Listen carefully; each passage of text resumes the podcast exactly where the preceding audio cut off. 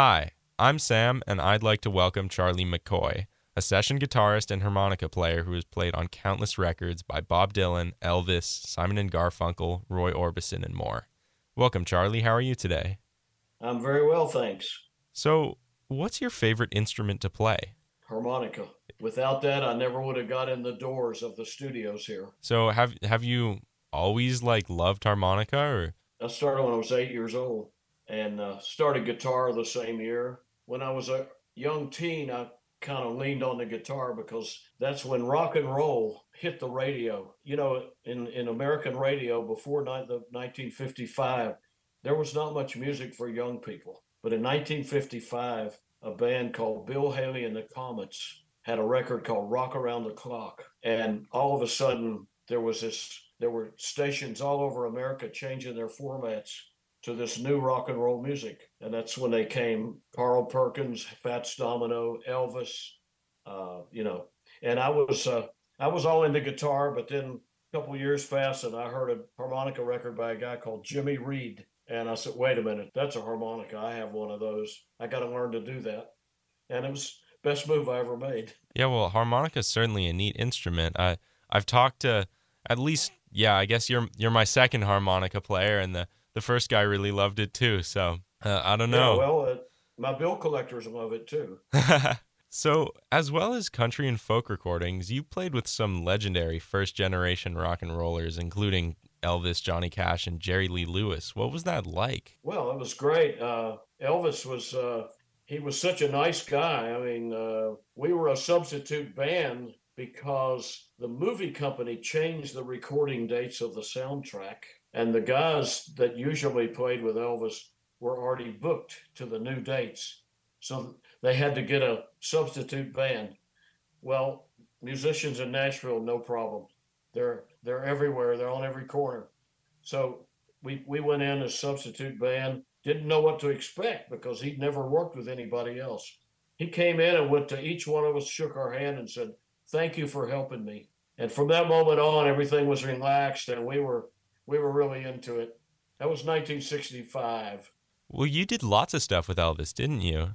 I did uh, seven movie tracks, and uh, and total uh, I'm I'm on thirteen albums by Elvis. Wow.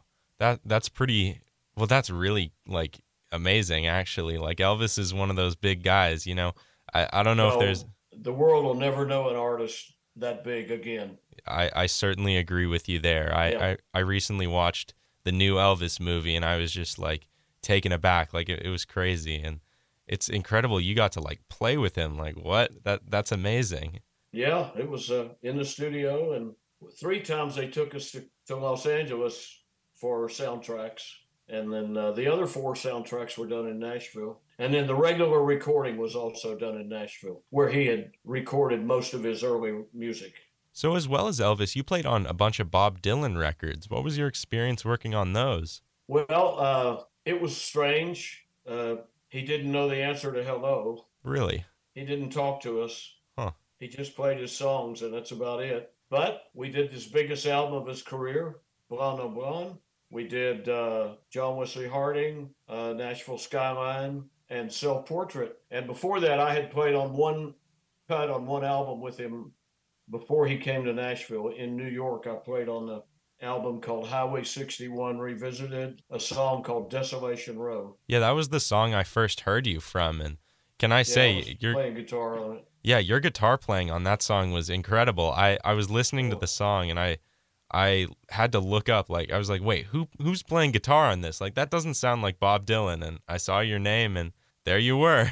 I, I was I was uh, in New York and I called the Broadway, the producer of the record, because he had promised if I come to New York he could get me Broadway theater tickets. So I called him and said, "Hey, I'm in town. How about my tickets?" And he said, "No problem. Hey, come over to Columbia Studio. I want you to meet Bob Dylan." So I went over there and uh, walked in. He introduced me. And the first thing Dylan said was, why don't you get that other guitar over there and play along with us? And that was Desolation Row. It was uh, me and him and a bass player. And uh, the song was eleven minutes long.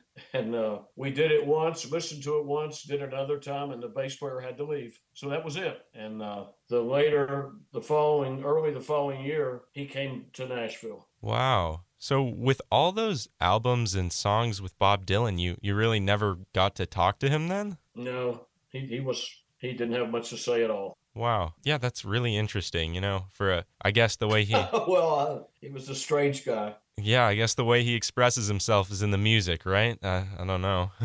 I think so. I think so. I don't I don't know if he was just that shy. Now, Nashville was a new place for him, you know. He'd never been here before, and uh, I, th- I think... Uh, he wasn't quite sure what was going to happen and what he was going to get when he came here, because Nashville had the reputation as only country music, which is not true at all, because uh, four of the biggest pop artists in the country did all their records there: Elvis, Everly Brothers, Orbison, and Brenda Lee.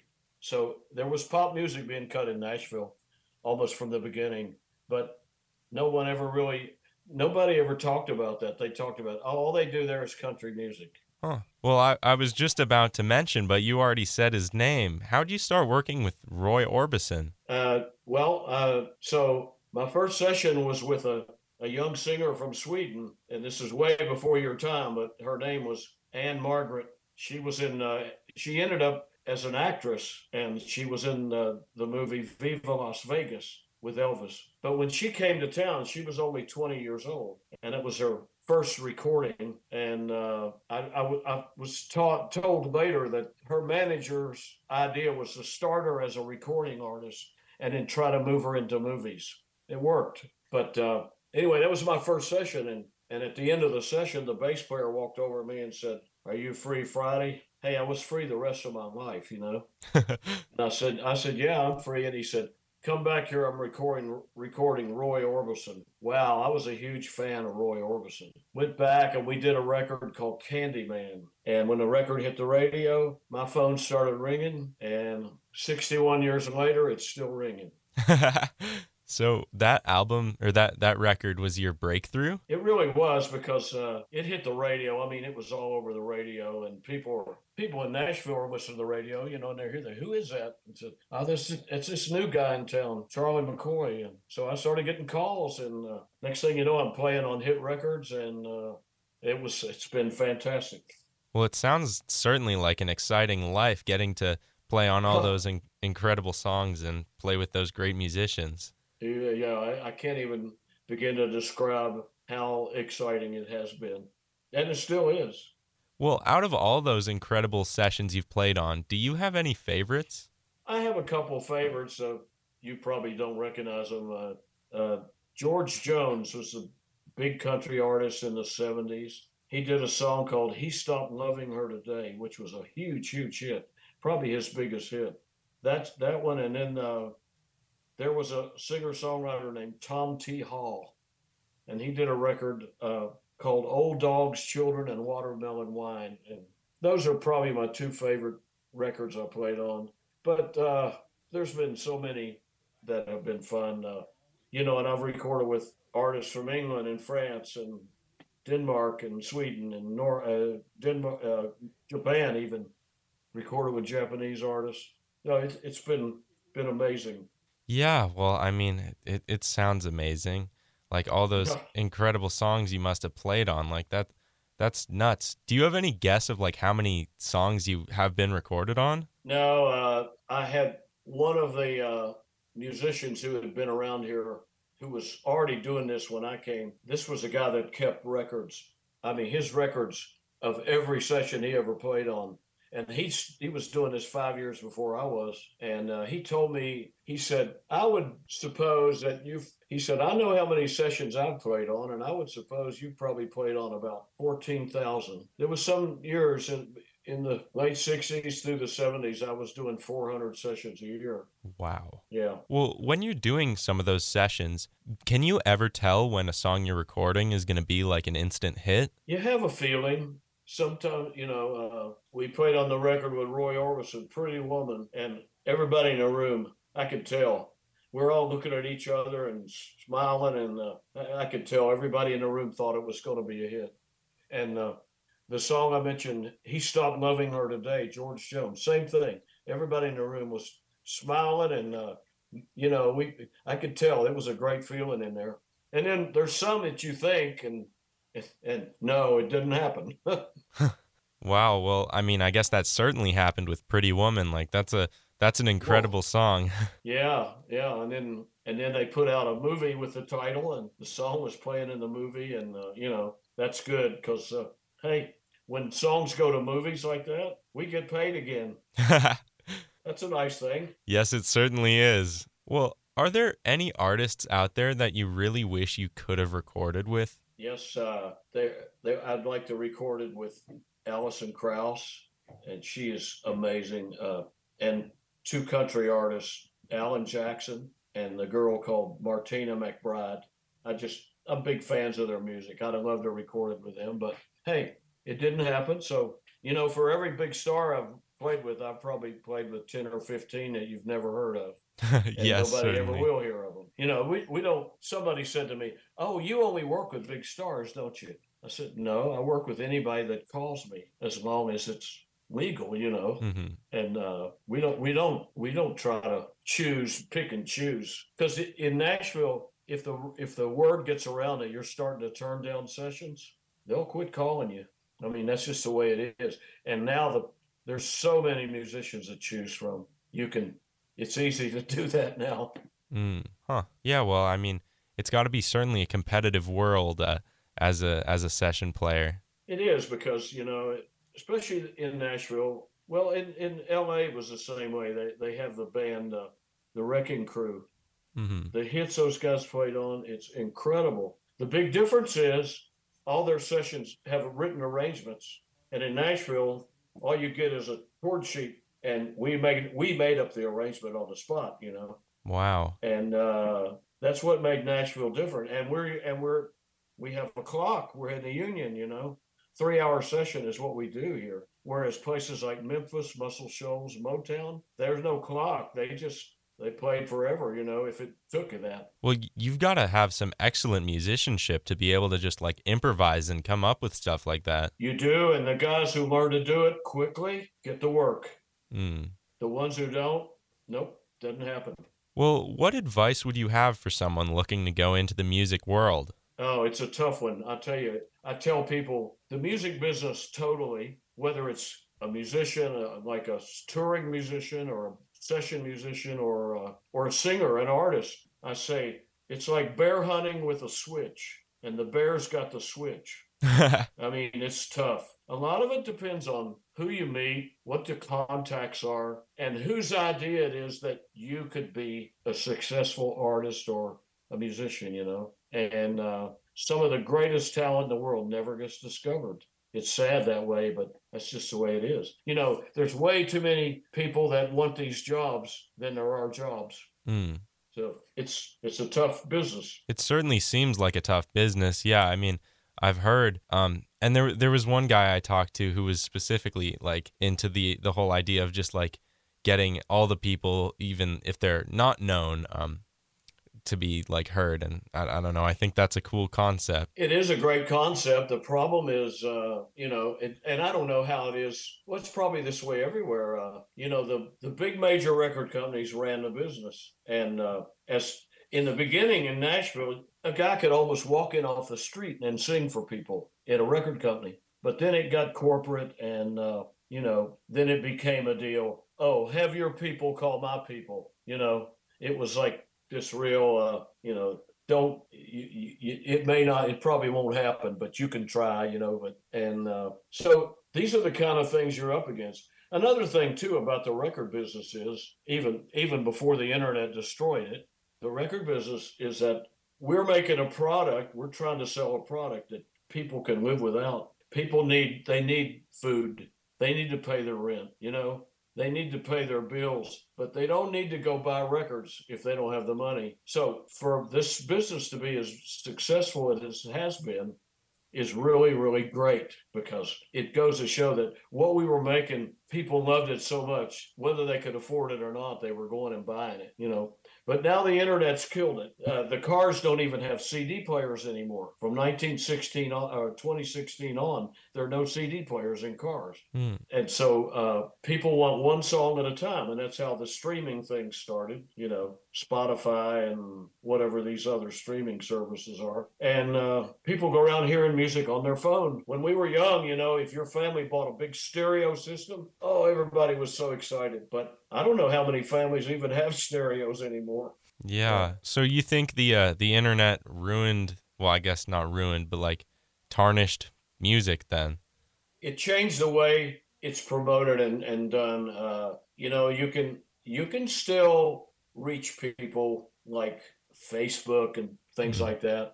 But as far as the kind of sales that we used to have, you know, it's probably not going to happen. You might get a lot of streams, but it's not going to happen unless uh, unless you're Taylor Swift or Garth Brooks. You know, you're probably not going to get any, get those kind of sales anymore. Yeah, it's it's really interesting, I guess, how the music industry and the, the business has like completely changed. It's a- Absolutely, it has changed. And, uh, you know, I was, I mean, I don't care much for the way it's changed, but like I said, I, I lived through the golden years and, uh, you know, and I, and I we still do a lot of studio work in this town. You know, there's still a lot of sessions being recorded, and the way they record here is with, with the whole band together, whereas many people now, because the one plus for the internet is that uh, uh, like my wife and I live in Florida in the winter now, and I get work from up here on the internet. They'll send me a song, and I go in a studio and play a part, and they send it back to them, which is a nice thing, but I prefer to be in the studio with all the other musicians.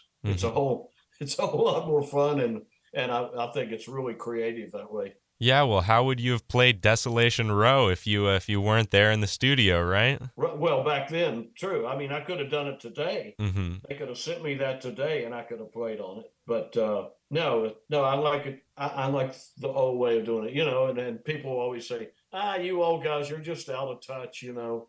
The world's leaving you behind.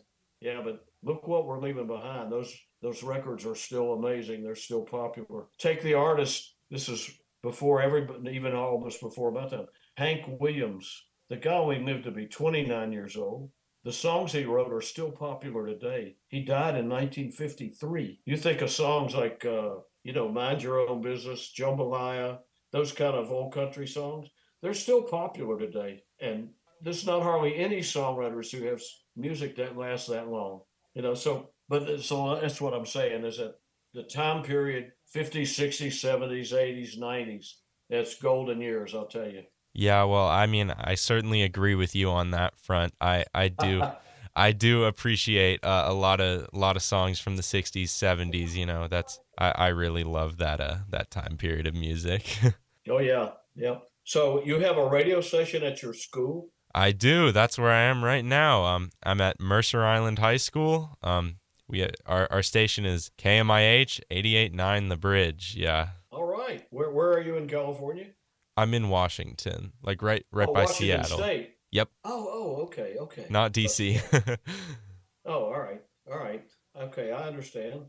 Mm-hmm. Cool. Yeah yeah it's a lot of fun. You know, there there aren't too many high schoolers these days that are interested in uh you know music that no yeah no. like. like like the stuff you've played on, and I, I certainly I'm really interested in it, and I'm I'm capitalizing on that, you know. Like I, I always find it so fun to talk to you and like people like you yeah. to hear all about is it, this. Is it F M? It is F M. Okay. Yeah. Very cool. Well, I've been meaning to ask you, how much practice do you get in like your instruments per day? I don't practice anymore. The only time I practice is if I'm working on a new album and I'm working on new songs. I'll sit around and play those songs some, but no, I, after all these years, I know I know what I can do and what I can't. Mm-hmm. So now if I I play a lot. Of, I play guitar around the house, and I play the piano. And uh, but as far as harmonica, I I play enough all the time. You know, mm-hmm. I'm a member of the Grand Ole Opry, and we're doing eight Christmas shows this season. Ooh! And uh, so I play I play enough. Uh, And if something I want to work on, you know, I, I I've got my box in here, and I just pull one out and work on it. But for the most part, no. Well, all right, yeah. How many instruments do you play then? That's like piano, guitar, harmonica. That's three already. Uh, bass. I played bass on uh, John Wesley Harding, Nashville Skyline, and Self Portrait. Mm. Uh, I play uh, percussion like Vibraphone. You know, Vibraphone. We mm. call them vibes. It looks like a marimba, only the bars are metal, and and underneath them there's a fan that turns, which gives them a vibrato effect. Oh. And the speed, the, the vibrato, you can adjust the speed. And then, of course, you know, if you can do that, you can also play some on a marimba. I, I played some marimba. I played trumpet on Everybody Must Get Stoned, Dylan. Mm-hmm. I played uh, baritone saxophone on Pretty Woman, just two notes, but mm. it worked. and uh, organ, organ on, I played organ on some several records. And yeah, so it's, I'm known here as a utility man. Mm-hmm. So you but can, you're the harmonica is my main thing. Yeah. Well, that, that's crazy. I mean, that many instruments, that's, that's certainly something. I, I play. Well, it, I have a, I was born with a great ear, uh, and I have a lot of music education, which mm-hmm. I, it's easier to apply to things when you got, you know, and, uh, I like the instruments. I, I just, I think it's fun to mess around with them, you know, and, uh, uh, so yeah, it's been great, but like I said, that harmonica was my ticket. Yeah, well, it's it's certainly a, a, a great instrument, and thank yeah. thank you so much for talking to me, Charlie. Yeah, well, listen, uh, I, I appreciate when young people love music and they, you know, and they can look back and hear the great music of the past and appreciate it. Yeah, well, I certainly enjoy doing that myself. All right, great. Yeah. Well, it was great to talk to you. It was great talking to you, Charlie. Thank you so much. I'm Sam, and that was an interview with Charlie McCoy, a harmonica session player from Nashville who played on albums by Bob Dylan, Elvis, and so many more. If you enjoyed that interview, make sure to check out my back pages on Spotify, Apple Podcasts, and any other podcast platform to listen to many more great interviews just like this one.